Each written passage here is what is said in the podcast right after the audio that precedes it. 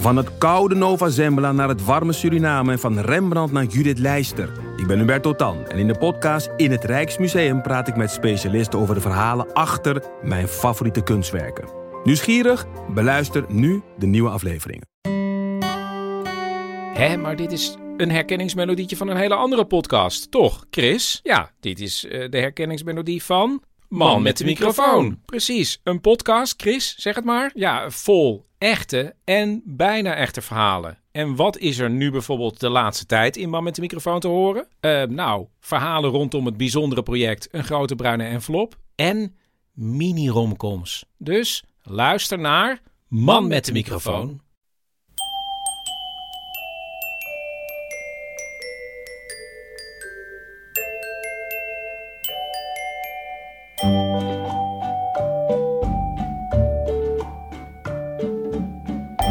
Welkom bij aflevering 432 van Echt Gebeurd, de podcast waarin mensen hun eigen waargebeurde verhalen vertellen. In deze aflevering een verhaal dat Job Greuter in september 2021 bij ons vertelde tijdens een verhalenmiddag met als thema EHBO.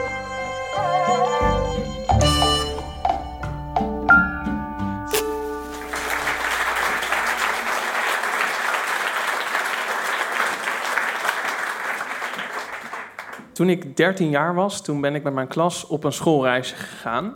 En wij gingen naar een soort interactieve theatertour over de duistere geschiedenis van Amsterdam. Het was een soort spookhuis slash museum, waar je in groepen van ongeveer 30 personen zo van ruimte naar ruimte naar ruimte ging. En elke ruimte was dan helemaal gethematiseerd en aangekleed.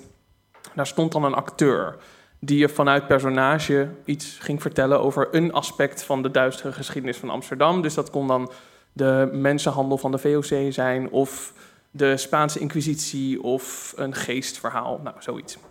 En dat werd dan gedaan in een korte show van iets van acht minuten. En in die acht minuten zaten dan heel veel schrikeffecten en heel veel humor en heel veel interactie. Dus als bezoeker had je ook echt een deel in de voorstelling. Nou, ik was eigenlijk helemaal niet zo heel dapper aangelegd, maar ik vond dat wel echt helemaal te gek toen als 13-jarige. Ik vond het super spannend, maar ook heel leuk. En ik weet nog dat ik gelijk dacht: hoe vet moet het zijn om hier als acteur te mogen werken? Om gewoon mensen bang te mogen maken, maar ze ook natuurlijk een verhaal te vertellen. Um, en ook dat je niet per se vriendelijk hoefde te zijn. Je schold ze de hele tijd uit voor ketter en zondaar en zo. Weet je, dat was best wel bevrijdend eigenlijk.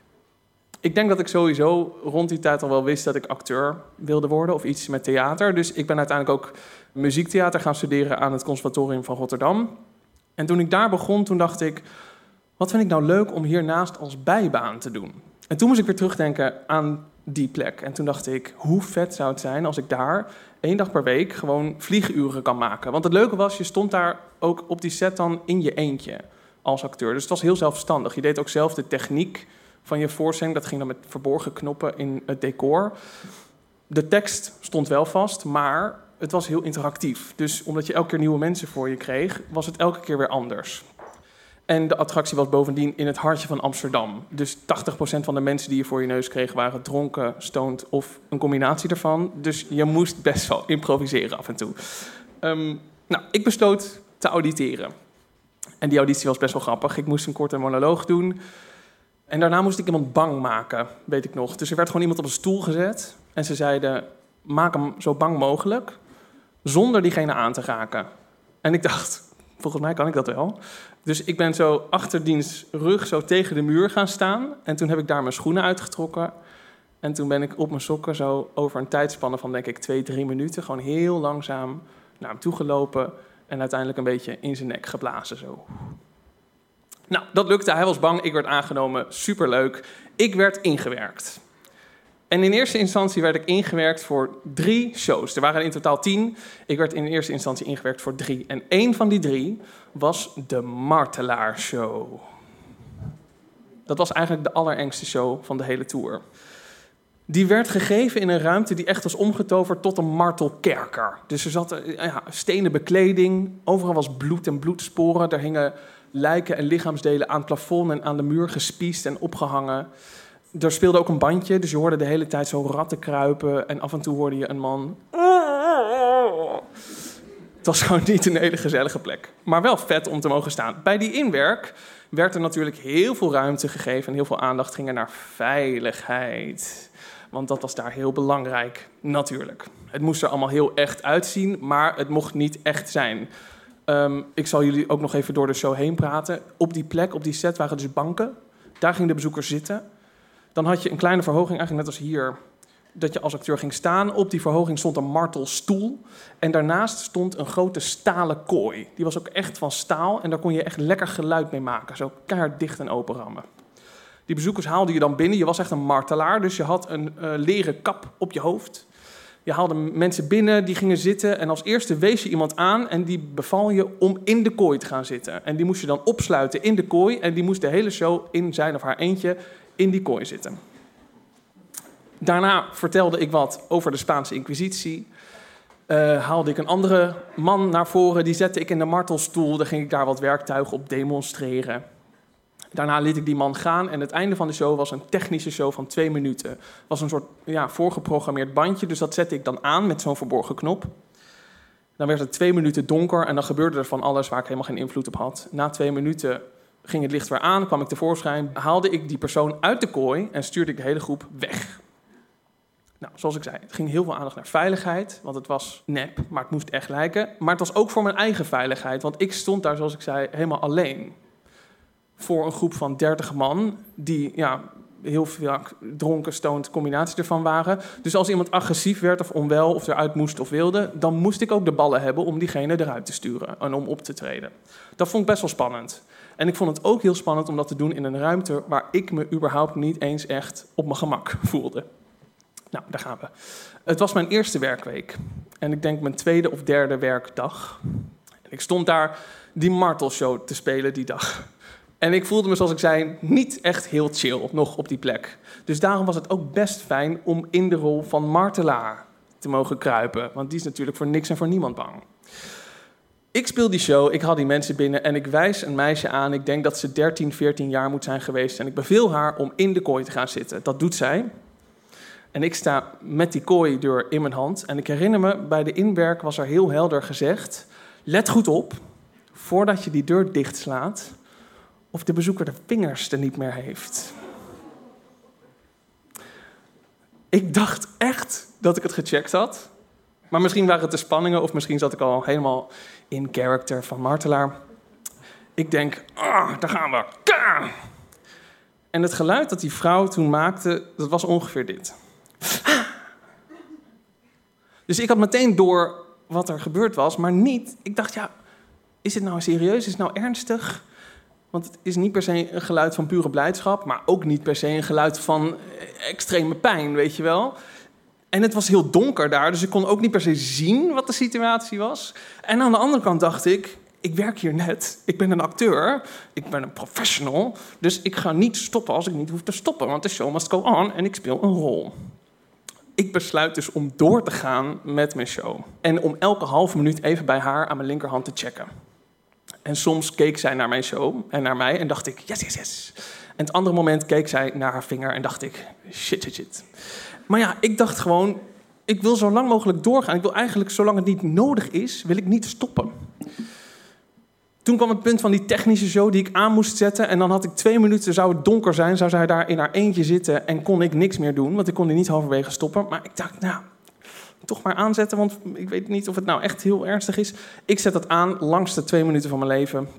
Daarna kom ik tevoorschijn. Ik laat dat meisje die kooi uit. Ik probeer te zien wat de situatie is, maar ja, het was donker. En zij loopt terug. Ik stuur de hele groep weg. En terwijl de mensen weglopen, komt haar moeder op me aflopen. En zij zegt: Ja, we moeten eruit. Ze is helemaal aan het bloeden. Dus ik kon echt wel door de grond zakken.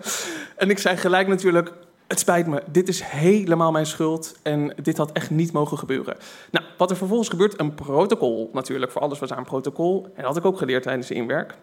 Dus ik breng ze eerst naar een veilige plek waar daglicht is, om de hoek van de set. En ik zeg, wacht hier even, ik moet even wat mensen roepen. Dus ik ga terug in de set op, daar was een portofoon en ik moest de allerergste code die daar is omroepen. Dat is code 10 BHV als die omgeroepen wordt, moet iedereen die in het gebouw op kantoor of zo zit, die BHV kent, per direct alles laten vallen en als de er weer gaan naar die set komen om EHBO te verlenen. En ik was daar net begonnen. Ik dacht, ik wil heel erg laten zien dat ik dit allemaal onder controle heb. Dus ik heb heel relaxed daar omgeroepen. Ja, code 10 BHV, code 10 BHV. Toen kwamen die mensen natuurlijk direct aangesneld. EHBO werd verleend, maar mijn leidinggevende zei... er staat een nieuwe groep voor de deur, jij moet spelen... want anders raakt de flow in de war. Bovendien, jij kan nu niks anders doen, wij lossen dit op. Dus ik ben gaan spelen. Aan het eind van die volgende show checken, waren ze allemaal weg. Ik had geen idee. En ik denk dat het een half uur later of zo was dat mijn leidinggever naar me toe kwam en vertelde dat het meisje dus met de taxi naar het ziekenhuis was gebracht, naar de EHBO-post. Um, ik was natuurlijk klaar om ontslagen te worden, dat snap je. Hè? En dat was ook echt de minste van mijn zorgen, want ik voelde me echt verschrikkelijk. En ik heb met een omgekeerde maag die dag afgemaakt. Kort daarna had ik dus een gesprek met mijn leidinggevende. En wonder boven wonder ben ik niet ontslagen.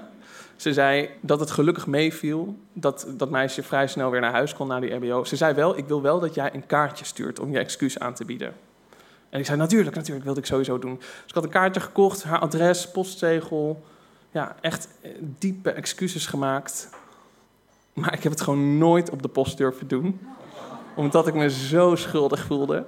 En omdat ik ook dacht, ik heb nu geen rol meer om me achter te verschuilen. Dus ik, uh, ik heb het kaartje nooit verzonden. Dus als je het hoort, ja, of als je hier toevallig zit, het spijt me echt heel erg. En ik hoop echt dat het goed met je gaat. Nou ja, het moraal van het verhaal: als je de ballen hebt om een martelaar te spelen, heb dan op zijn minst ook de ballen om een excuuskaartje te sturen. Dank jullie wel.